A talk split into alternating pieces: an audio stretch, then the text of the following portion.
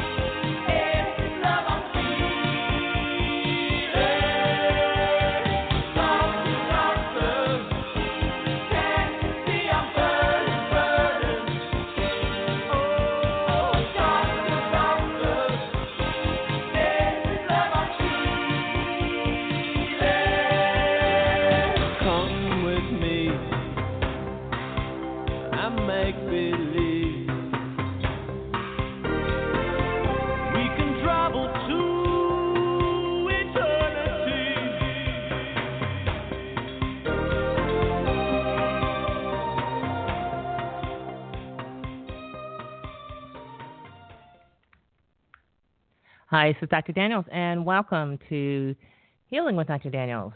And it is Tuesday, February 7th. My time flies. 2017. And today's topic is killing you softly. It is just uh, awesome that the medical industrial complex is so dangerous, so, so dangerous, that it kills at least, at least 850,000 people every year. That number is actually probably closer to 2 million people. In other words, of the Americans who die every year, about 2.5 million, let's say.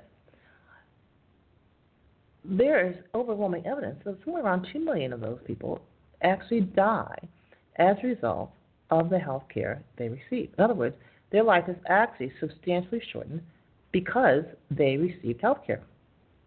Now, as many of you know, the theme of my radio show is that 880,000 Americans every year, at least, die as a result not of their disease but of their medical therapy. And so each week I try to shed a little more light on just where these uh, deaths are coming from. So, I know a lot of you have been patiently listening, patiently listening, while you watch statistics showing that Americans are living longer and longer every year. And if I just told you that more Americans are dying in 2016 than in any other year in American history, you would say, Oh, Dr. Daniels, people are older. Those old people, they're dying. That's who's dying, those older people. Aha. Well, something came into my mailbox, as usual, came from a reliable source. Yes, sir, Bob. It came from the U.S. News World Report. And guess what they told me? For the first time since 1999, United States life expectancy is declining or has declined. So this is huge. Absolutely huge. So, in other words, if medical care is so safe, if medical care is so important,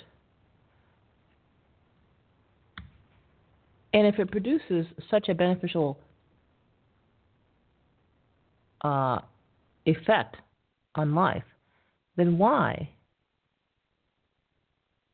Why is it that uh, more Americans now are dying than ever? Not only that, but life expectancy has declined. Now, it has declined by 0.1 years. This is important for uh, for you to grasp. So 0.1 years is how many? That's 1.2 months per man, woman, and child in the United States. But wait, but wait. Not every man, woman, and child dies every year. Yeah. So, if we take the figure that 0.008 people die every year, and life expectancy is reduced by 0.1, then what we have to do is divide 0.1 by 0.008. What we find is for each person who dies or who died in 2016, their life was shortened by 12.5 years. Yeah, 12.5 years for each death. That's like, holy smokes. whoa, whoa, this is not good. This is not good at all.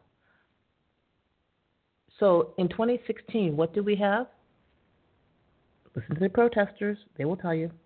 In 2016, we had more insured Americans than ever. 18 million additional Americans had insurance.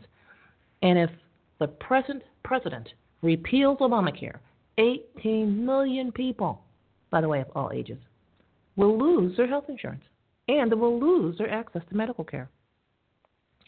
Let's just say for a uh, a moment, let's just believe the the party line, the propaganda, the conventional wisdom that healthcare influences health and therefore influences life expectancy. That would mean that the Obamacare has really cut people's life short, has really cut people off at the knees. Now, this is the other shocking thing is that this decreased life expectancy has impacted Americans of every single age group. If you will recall, approximately six months ago, I did a radio show highlighting the fact, well, saying the fact, the report mailed again to your doctor's inboxes that white people, both genders, from the age of 44 to 54 were dying in record numbers. This is this is absolutely shocking. This is like working age people in their prime, supporting their family. Heaven forbid they did the right thing, got their education first. So they're not even grandparents. These people, 44 to 64, I mean, to 54, are the parents of teenagers, and boom, they're being just mowed down, just mowed down, exterminated, if you will. So, how do you explain that the death rate is up and life expectancy is down when we have more uh, medical care available than ever? The answer, of course, is well, the obvious, right? That the health care is killing them. So you say, Dr. Daniels, there's no evidence of that. Why, the cause of death, the top 10 causes of death, not a single one lists medical care.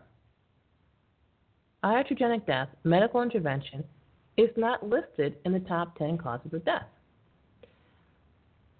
Now, just to uh,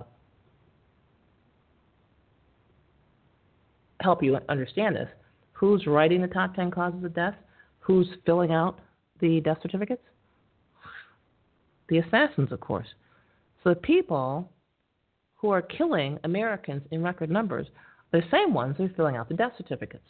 So of course they're not going to write down on the death certificate, I did it. No, that's not that's not what the death certificate is going to say. It's not going to say, I did it, my fault, I killed the patient. You're not going to get that. Um, so let's take a look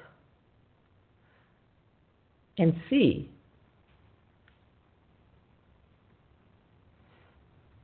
and see if we can uh, figure out what these causes of death are and how how these uh, causes of death are actually being concealed. Because no one is is you know these, this is not being written on death certificates, and death certificates slash medical records are what is um, what is used to decide that um, what the cause of death is. And so we have to take a look at these causes of death and see if we can tease out what might actually be causing uh, the death. Unfortunately, uh, the most recent year for which we have data is uh, 2015. But I assure you, 2016 is not a whole lot different from 2015. Uh, just one of those things. All right, so let's take a look at this uh, this this thing. So it's a look at the top 10 leading causes of death, and I assure you, the causes of decreased life expectancy can surely be found in this in this list. All right, so the top 10 causes. Numero uno is heart disease.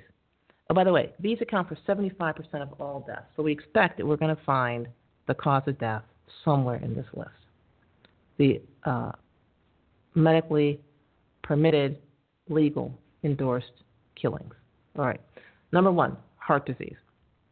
Now, if you've been listening to the propaganda, uh, the same propaganda your doctor gets, then you know that heart disease is, well, it's a lifestyle thing, you know. You eat bad, you um,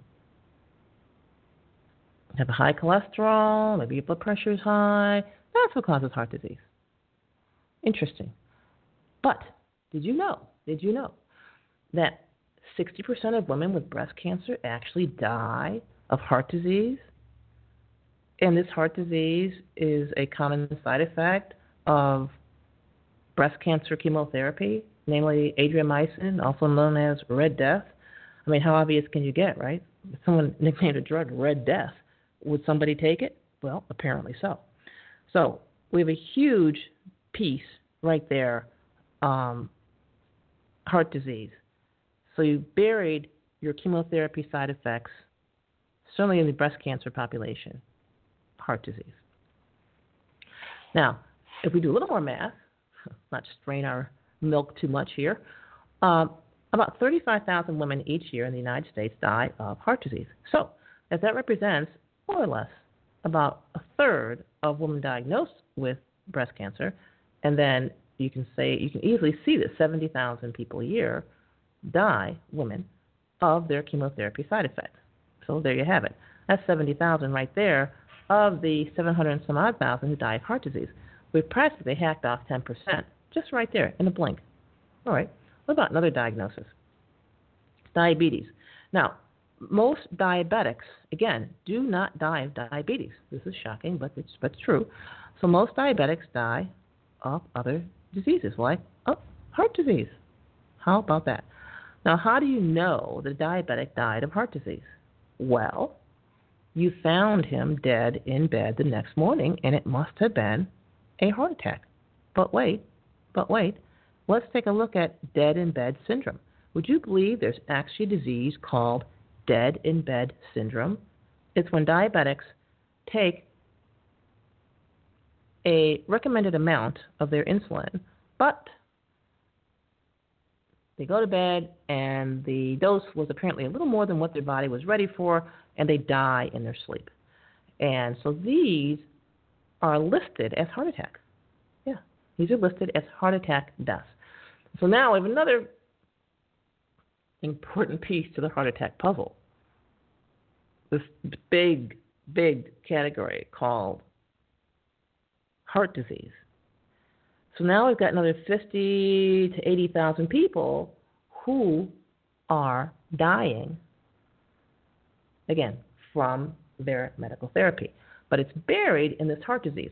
So now we've got this 700 and some odd thousand heart disease number chiseled down um, to well under 600,000. But it doesn't stop there. No, it doesn't stop there. Did you know that many commonly used medications, namely sleeping medications, cause deaths every year? And the death certificate doesn't say died of sleeping medication. It doesn't even say old age. It doesn't even say unknown cause. No, no, no, no. It says heart disease, heart attack, a silent MI, a silent heart attack in, in sleep. Why? Because the person took a sleeping pill. What's this number? There are people who will quibble, but the Ambien protesters, and we can't believe protesters, but it's the best number we've got, um, say more or less about 50,000 people every year die of uh, sleeping pills. And what is their death attributed to? Oh, a heart attack. How many times have you heard, oh, he died in his sleep of a heart attack? Oh, thank God he was asleep. He never felt it. Well, what if he really died of his sleeping pill? That's only 50,000 people a year, not to say your loved one who was taking a sleeping pill really died of a sleeping pill and not the heart attack, but just saying it happens a lot. It happens a lot. So the FDA, of course, is contemplating withdrawing Ambien from the market, but it says, "Oh no, no, no, we can't, we can't deprive these people of the opportunity to die at the hands of Ambien peacefully in their sleep.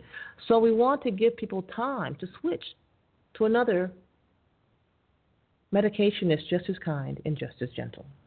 Again, killing you softly.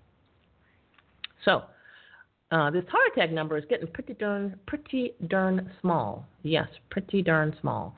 Now another thing in the heart disease figure, depending on which figures you look at, is um, sometimes they include stroke. I see, looking at this list, that stroke is not included in heart disease, so we'll handle stroke under stroke. So the heart disease number then is getting pretty darn small, and literally, uh, we're seeing that medical intervention is responsible for quite a few of these heart disease deaths. And this is all the more appalling when the medical industrial complex says, hey, come to us for early diagnosis of your heart disease. And we're going to put in stents, and we're going to do this, and we're going to do open heart surgery, and we're going to do all of these things to keep you from dying of a heart attack. Or worse yet, maybe put you on cholesterol lowering medications there is no medicine that's going to offset the effect of the chemotherapy in these women. There is no uh, medicine or screening test that's going to offset these deaths from sleeping pills, these deaths um, from insulin dosages. No, none. And so it becomes really a hoax on top of a hoax on top of a hoax.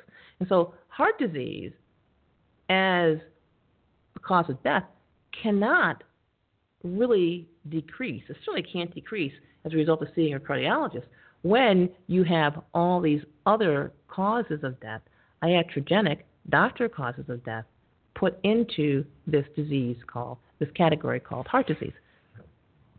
So, when someone says, oh, he died of heart disease, the real question is, well, geez, was he taking arthritis medicines? By the way, your, your favorite arthritis medicine, whether it's Motrin, Nuprin, Indocin, um, they all increase uh, death from heart disease. So the person taking an arthritis pill, a sleeping pill, diabetes medication, or had they survived their breast cancer? Yeah, only to be killed by the chemo? Not clear, but worth inquiring, worth asking. Yes. So heart disease is uh, top uh, a top killer there, and we can see that once you deduct the iatrogenic causes of heart disease or death that's classified as heart disease, that this category really um, subsumes and conceals a tremendous amount of killings. I got to remind you, this is not murder. No, it's not murder and it's not homicide. Murder and homicide are reserved for killings that are not approved of or permitted by the government. So every time a doctor or the medical industrial complex or a member thereof kills a human being, it's okay. It's okay.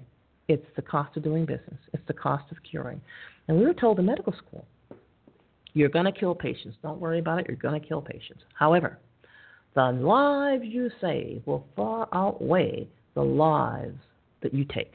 Therefore, you have special permission from the government to engage in the practice of medicine, knowing full well people will die because the good outweighs the negative, this is not only permitted, but in the better interests of society. Now, fortunately for me, probably for my patients, and even for you listeners, I was programmed really early on in life that it was not okay to kill anybody for any reason except self defense. And even then, if a lesser form of deterrent was not available.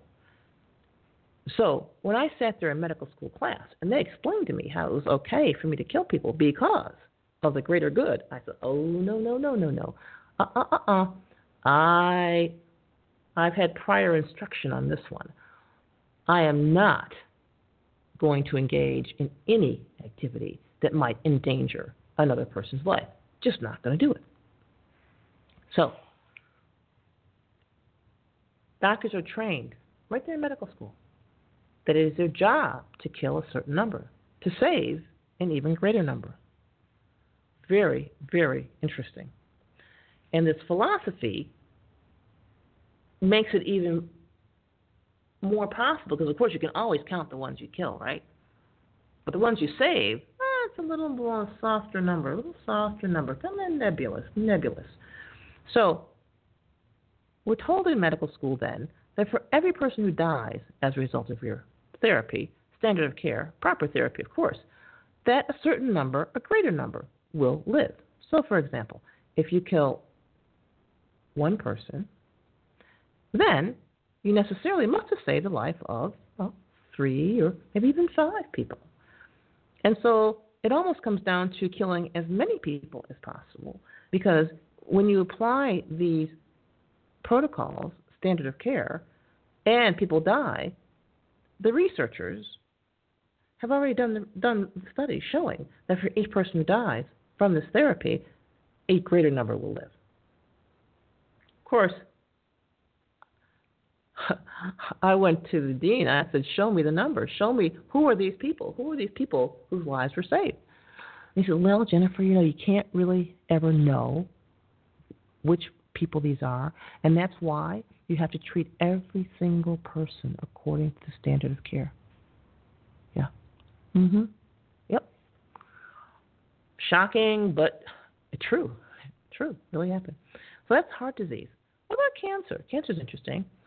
So cancer, and they put in parentheses malignant neoplasm, neoplasms. Now you wonder why they have to put malignant neoplasms in parentheses. I'll tell you why. Because there are cancers out there, they're not malignant, and they're not even neoplasms, and they would never kill anyone if left alone. But the people who have these harmless cancers are subjected to chemotherapy, are subjected to disfiguring surgery, and often die. Which cancers are these? Well, three off the top of my head would be stage zero breast cancer, which is DCIS. Have you ever heard that that term? Um, prostate cancer and thyroid medullary carcinoma. These are three cancers which the uh, medical industrial complex has confessed has confessed that while they are cancers, there is not any indication that treatment of these cancers extends life substantially. And so, in the case of prostate cancer, they stoop so low as to say, well, the person lives five years after diagnosis, then they're cured. And 10 years after diagnosis is a double cure. But wait, they seem to get the same rate of cures and double cures even among men who are not treated. So, uh, so this cancer, they they don't treat, they don't count uh, the pretend cancers that they're treating everybody for. That's why you have this parentheses malignant neoplasm because they're not counting the non-malignant cancers which are treated with surgery, chemo, and radiation. Okay, so this is our number we have. Um, and this number is more or less 500,000, not half a million. And notice it's a little bit less than the heart disease number. This is interesting because I've talked to people. You know, I give a lot of uh, when I was in the states, I give all these presentations. I give presentations on heart disease and on cancer, all kinds of stuff. Without fail, people will come up to me and say, "Dr. Daniels, I have all kinds of friends and relatives dying of cancer, nobody's got heart disease. How can heart disease be the number one killer? Well, now you know. Heart disease is the number one killer because the iatrogenic killings are concealed in that category. Okay, so what's going on with cancer? A lot of these malignant neoplasms, uh, people, they do have these cancers. Many of them, however, die of the chemotherapy as a result of the intervention. For example, the medical industrial complex has recently admitted that doing a biopsy for the, the purpose of diagnosing cancer breaks open the capsule that's encapsulating the cancer and causes it to spread and facilitates the spread of cancer. And so I went to medical school, I can tell you, we were taught every single cancer needs a, needs a biopsy. You cannot make a diagnosis of cancer without a biopsy. By golly, you've got to get those cells and, you know, document it. And so the treatment of cancer is fraught, fraught with um, harmful, health damaging interventions. Uh, nothing less to say. Uh, I mean, you have to mention, of course, just just the surgery, right? So every time you do surgery, it has a death rate. That's that's it. It's a measurable death rate just because you went under anesthesia, a cut was made, and you were closed up. If that's all you did, somebody's going to die from that. Just it's just the way it is. So the intervention of surgery shortens a person's life. Then you compound that with the intervention of chemotherapy, again, another life shortening intervention. And then, of course, you compound that with radiation. So with cancer, then you have a person who, again, malignant neoplasm. So we're putting out, getting, getting rid of all the ones who were healthy to start with, or that, we, that the medical industrial complex now admits were healthy to start with. And you count the ones who were sick to start with, and then you subject them to these uh, health damaging procedures, and you get quite quite the death rate. And so a lot of cancer people, even though on the death certificate it's written they died of XYZ cancer, what's not written down is the death was hastened by the medical intervention. And this is a, a real uh, tragedy in the therapy of cancer and for cancer patients. So, buried in this cancer category in terms of um, death is those who died from the therapy itself. And that is something that, uh, of course, will always, always be concealed. I had a patient in my practice who was 35 years old. That's pretty darn young, 35 years old. She was diagnosed as having cervical cancer, and she had radiation therapy. And she died in the midst of chemotherapy. And so, obviously, clearly, it was the chemotherapy that killed her.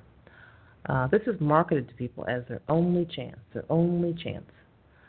And these are people who are otherwise sane, who are otherwise totally averse to gambling. These aren't people who go to the casino and bet the whole house uh, on red, black, odd, or even.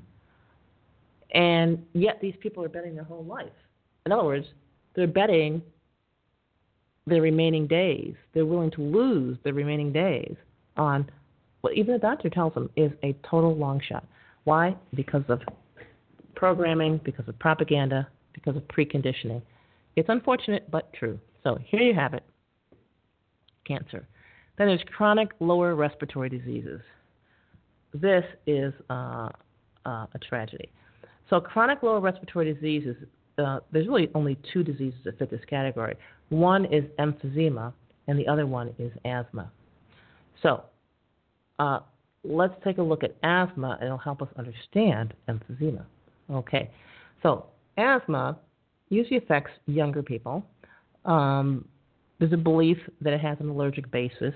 The cause of asthma, for the purpose of this discussion, is actually irrelevant.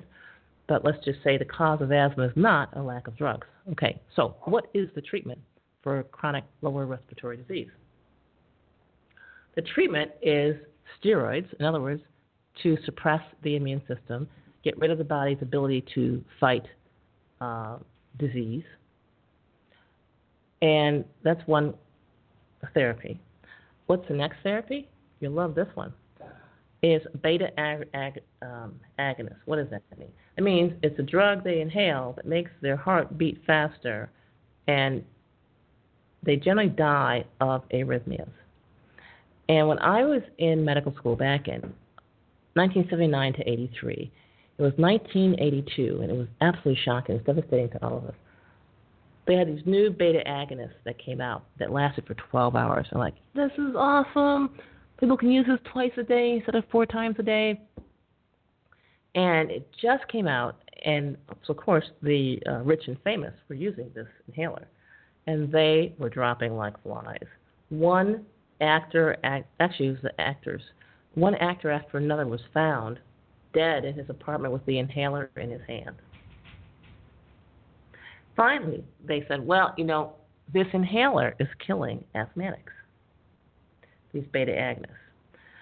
And way back when, again, the dark ages, 1980 something, it was recommended that um, asthmatics take two puffs four times a day. Fast forward to 2017. It's now recommended that asthmatics take two puffs no more than two times a day. And there's actually a warning put on these inhalers. And the um, medical industrial complex openly admits that these inhalers are killing people. And so here we have chronic lower respiratory disease. This is the asthmatic. Now, an asthmatic is a younger person, healthier person, and the asthmatic um, generally is pretty healthy between their episodes of asthma attacks. So then, now we take the same therapy, same therapy, beta agonists and steroids, and we give it to who? The person with emphysema who's been smoking cigarettes for 20 years. Now, you know what it's going to do to him, right? He's not even starting out healthy. So, chronic lower respiratory disease, again, a lot of these deaths are people dying from their therapy, a fair number of them. Then there's accidents. Oh, I love accidents. accidents is number three. And accidents kill like 150,000 people a year. I'm like, holy cow. Man, what happened? The whole country's just tripping and falling and breaking their neck? What's up with this? There's a lot of accidents, man. Just, People should be a little more careful, don't you think? I mean, we got cars with seatbelts now. They got the brake lights. They got all kinds of things. What's with all these accidents? Okay, so car accidents. That's a reasonable place to start. So, do you know if you're driving a car and you're under the influence of alcohol or marijuana, let's say, you get a ticket? You could lose your license. You have to hire a lawyer. I mean, it's quite the process. I mean, I've, I've only heard about it. You know, I, clients have told me about this terrible ordeal. But do you know if you're driving a car and you have an accident because of your insulin dose, or because of the hangover from your sleeping pill, or because of your pain medications, there's no such process. No, no, uh, no, none. Forget it. It's okay. Don't worry about it.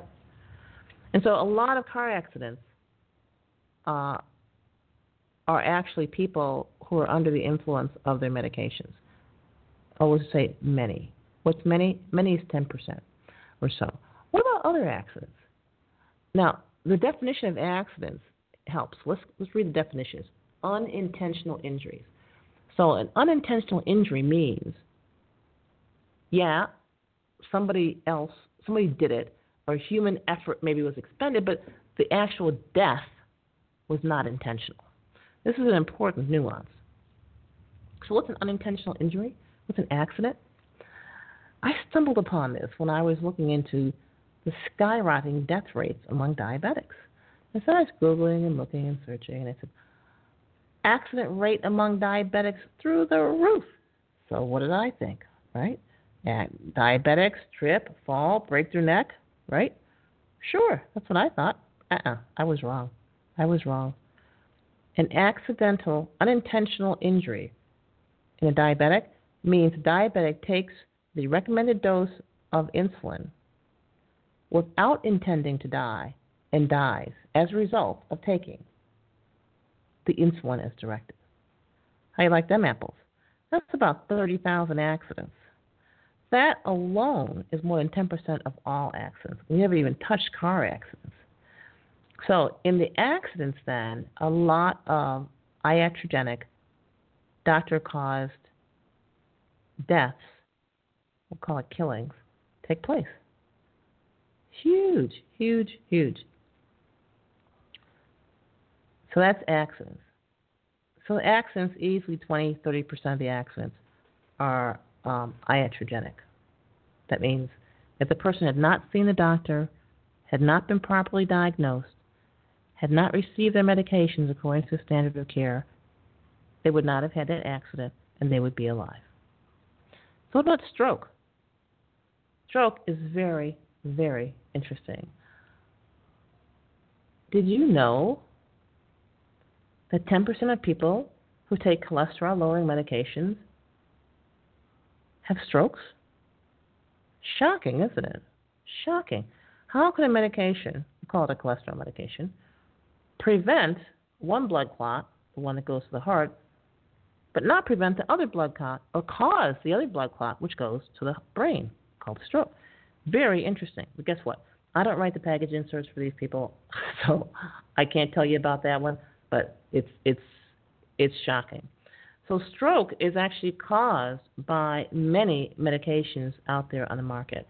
Um, it's caused by cholesterol medications. It's caused by proton pump inhibitors. A tremendous number of medications cause stroke. So stroke is a huge iatrogenic um, event, which is uh, absolutely, absolutely amazing. Amazing. Um, another common cause of stroke, which is really shocking, is blood thinners. So if you get your blood thinned with a blood thinner, um, it can cause bleeding into your brain. So um, lots of strokes going around, and a lot of them are iatrogenic. In other words, caused by doctor intervention, caused by therapy. And these are not doctors who are cavalier, incompetent, untrained. No. These are doctors prescribing medications according to the standard of care and being sure that everything is, you know, uh, done properly on the up and up. Person is fully diagnosed. The proper tests are done. Proper medications are prescribed, and boom, the person uh, dies. Just boom. Then we have the next um, highest cause of death is diabetes. This is diabetes mellitus, uh, which would make it type 2 uh, diabetes. Actually, type 2 and type 1. But type 1 is, is uh, relatively rare. It's, it's, fewer than 5% of all diabetics. So this is really a, a type 2 uh, diabetes number, more so. And again, this number has been mysteriously stable. Well, the mystery, of course, is uh, pretty clear once you realize that most of diabetics who die are classified uh, as accidents or heart disease. And so then we have this uh, death from diabetes. And so there are times when they do write down that the person's blood sugar went too high or too low and therefore diabetes, or the person might die, say, of a foot ulcer or something like that, and they'll say, oh, you know, indirectly they died from diabetes. So we're going to leave the diabetes category alone. The next category is truly scandalous. This is influenza and pneumonia. This is about 55,000 deaths a year. The shocking thing about this is the actual number of influenza deaths verified by uh, culture, the CDC, is less than 50 deaths a year. Less than 50 of those 50,000 deaths are actually from influenza. That's amazing. Absolutely amazing. We have people lining up to get flu shots for something that kills 50,000 Americans a year. That is a 1 in 2 million risk. Not worth even paying attention to, I don't think. But I digress, right? What about this pneumonia number? That's, the, that's another tragedy. So, this pneumonia number, which constitutes about 49,000 at least of these influenza and pneumonia deaths, what's buried there? The hospital acquired pneumonias are in that number. And of that 50,000, the hospital acquired pneumonias admittedly, are somewhere between 25 and 40,000. And so here we have uh, pneumonia. What advice do we get for pneumonia? Oh, get a pneumonia vaccine. Absolutely. Pneumococcal pneumonia vaccine. When people are dying of MRSA pneumonia, Klebsiella pneumonia, all these resistant other types of pneumonias. So the real cause is antibiotic use leading to resistant organisms and people dying. The propaganda is get a pneumonia shot against pneumococcal pneumonia. And so we have here, as you can see, a total mismatch between what's really going on, these iatrogenic deaths, and what people are being told, which is, oh my God, it's in the air, it's contagious. Here, use your hand sanitizer. No, it's not going to protect you against your hospital acquired pneumonia. And then, this is a new kid on the block kidney disease. This is nephritis, nephrotic syndrome, and nephrosis. Well, these are all pretty fancy words. What are they talking about? What are they talking about? They're talking about uh, people urinating and having protein in their urine. They're having talking about people having chronic inflammation in their urine and um, simple deterioration of the kidneys. So what what's causing these things? Successful treatment of hypertension causes a lower blood pressure and less circulation of blood to the kidneys. And the kidneys literally shrivel up and die. So you have your hypertensive therapy that causes kidney disease. That's one cause. The next cause is these uh, relatively safe, they're considered safe, um, non-steroidal anti-inflammatory pain medications. Big, big uh, culprit there. And um, these are the two biggies in terms of kidney disease. And so, again, people are told, oh, get checked for kidney disease, get monitored for kidney disease, when what's the major cause? Right there at the doctor's office. You got the fox guarding the hen house. And then we have suicide. Suicide is another one. I mean, the suicide numbers are so high that you would you would think that every American just wakes up and goes to bed thinking of ways to kill themselves. If only it were that simple. So suicide, at first I thought, man, suicide, that must be like like people are depressed and they're sad and, and they think about it like, oh my God, I've got to end it all. You know, that's the answer. That's the answer. My life is filled with so many problems I can't possibly handle them. I've got to kill myself by golly. That's what I thought. But then I looked into it. Most people who commit suicide are not depressed. I'll repeat that in case you missed it. Most people who commit suicide are not depressed. When I found that out, I said, "Whoa, wait a minute, wait a minute." So they're not they're not depressed, they're not sad. Why are they killing themselves? Well, there you go. That darn diabetic using that tight control administering his insulin as instructed, gives himself insulin, goes to bed, wakes up dead, and what do they do? They chalk up to suicide. Yep, suicide. So these poor diabetics, they got them classified, they're padding the numbers for suicide and homicide, or suicide and uh, accident, to obscure the real cause of death in these diabetics, which is the medical intervention, the insulin, the instructions are given. Just a little handy number for you to be aware of. Medical Industrial Complex came up with it, not my number. Check their numbers if you're suspicious. Just being on insulin doubles a diabetic's risk of death. Just being on insulin doubles the risk of death, independent of the hemoglobin A1C.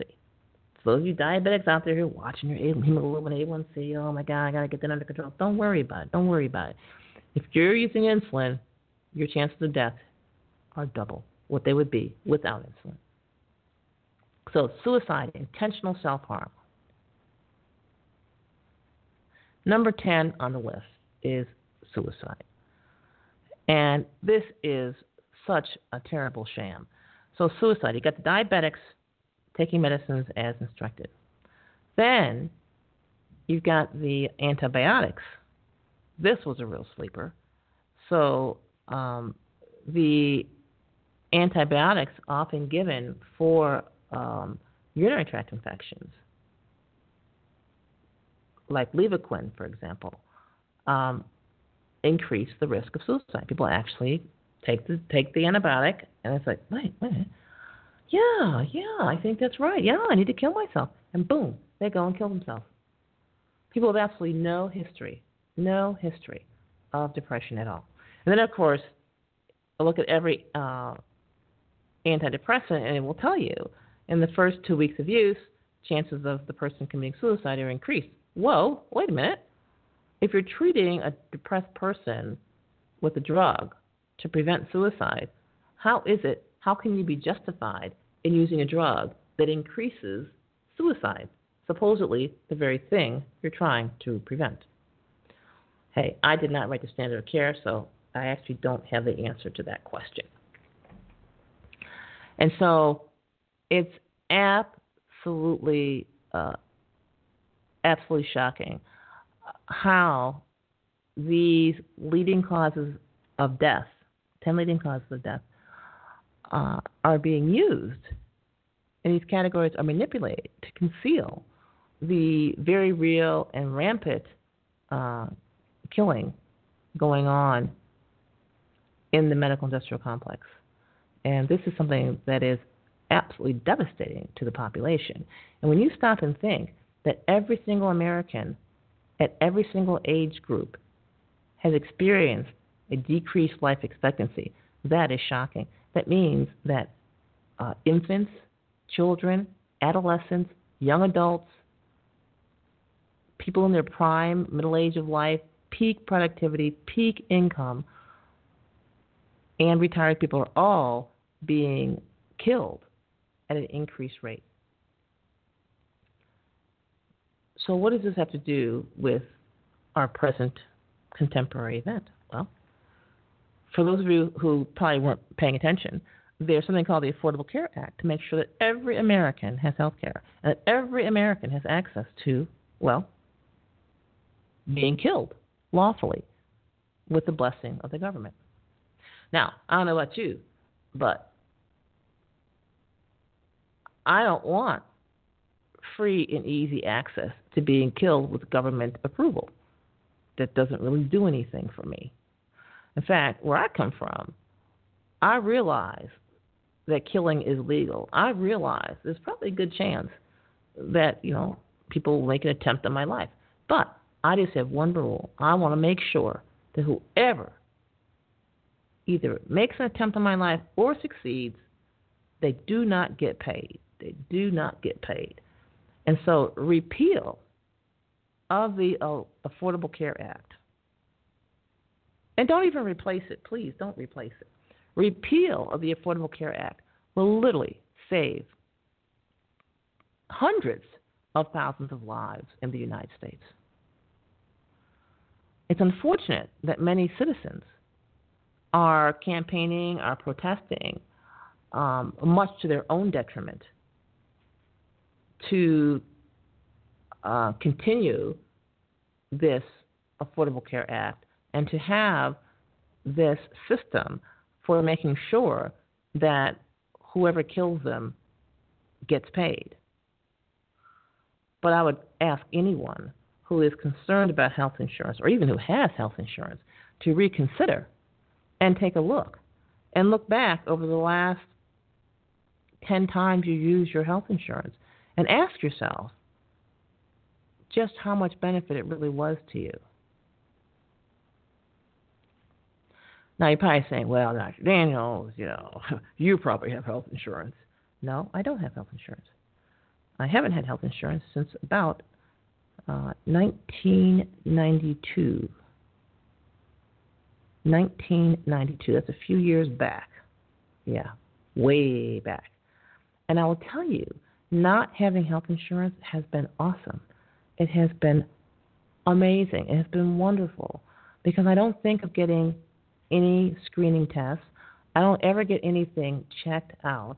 I just don't even have I don't have 911 on speed dial. I don't even know where the hospitals are. It's amazing. That whole piece I have removed from my consciousness. And it has given me so much more free time, so much more discretionary time. Say nothing of money. Uh, to not have paid health insurance premiums, um, you know, for almost 30 years, that's, well, friggin' awesome. What it is, awesome. Um, so, I would invite you to really rethink that. That what's really going on here is by having insurance, you create a system where you're making sure that whoever kills you gets paid. In fact, the individual most likely to kill you, the medical industrial complex, uh, gets paid. So we have a few minutes, if possible. I can answer some questions. Let me just take a look in the chat room, see what we got going on.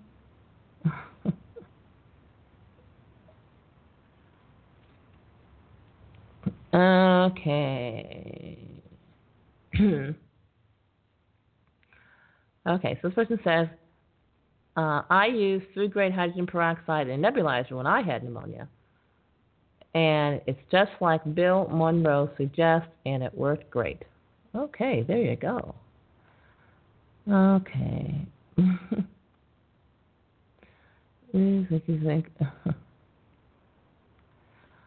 so, this, so Dr. Dan, the scarier truth is, it's really not that difficult if someone knows what they're doing.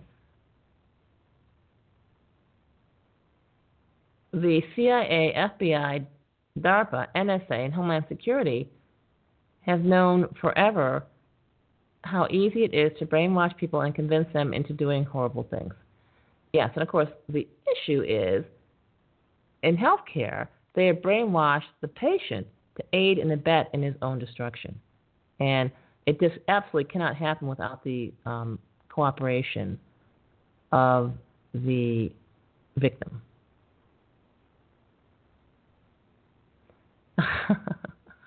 okay. Uh, Dr. Daniels, I know that the federal agencies and pro insurance organizations are lying when they say eating raw sprouts is dangerous to your health due to the numerous outbreaks that kill people every year due to salmonella and other things. But I don't know how to argue the point to someone who is on the fence about choosing to grow and eat sprouts. How do you support that risk to people who are hesitant? Okay, so salmonella is simply a hand washing issue. So if the person makes their own sprouts at home and they wash their hands, then they're not going to have a salmonella, salmonella issue.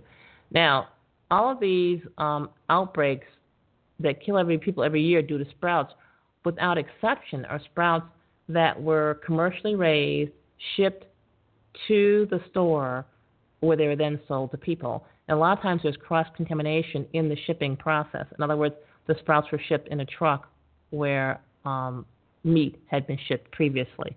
So, uh, if the person is raising their own sprouts, they really have nothing to fear. But if they're still worried, then they can raise their own sprouts and they can rinse them in a vinegar water solution, which will um, take care of the problem and rinse them out. Um, again, can turpentine help with fungal infections, whether they are internal or external, like rashes and bumps? Absolutely. So definitely do go to vitalitycapsules.com and get your free report, the Candida Cleaner. Download that, read it twice, and then uh, give it a go. Dan says, discontinuing these medications necessarily lower the risk of suicide? Absolutely, absolutely, absolutely. because these aren't suicides. These suicides, these are people who are administering their insulin, for example, with the expectation of lowering their blood sugar, but they die as a result of their medication. And these deaths are covered up by being classified as suicides. And so it greatly explodes the suicide number. So the number of suicides, you know, they're going to tell the next of kin it was a suicide, but these suicides will, will drop dramatically. If diabetics would just do one thing, refuse insulin, that's how bad it. I mean, the death rate is just so much higher. Okay. yes. Dr. Daniels, does suicide increase the death rate among people taking antidepressants? Um, there are some studies showing that yes, it does. Okay.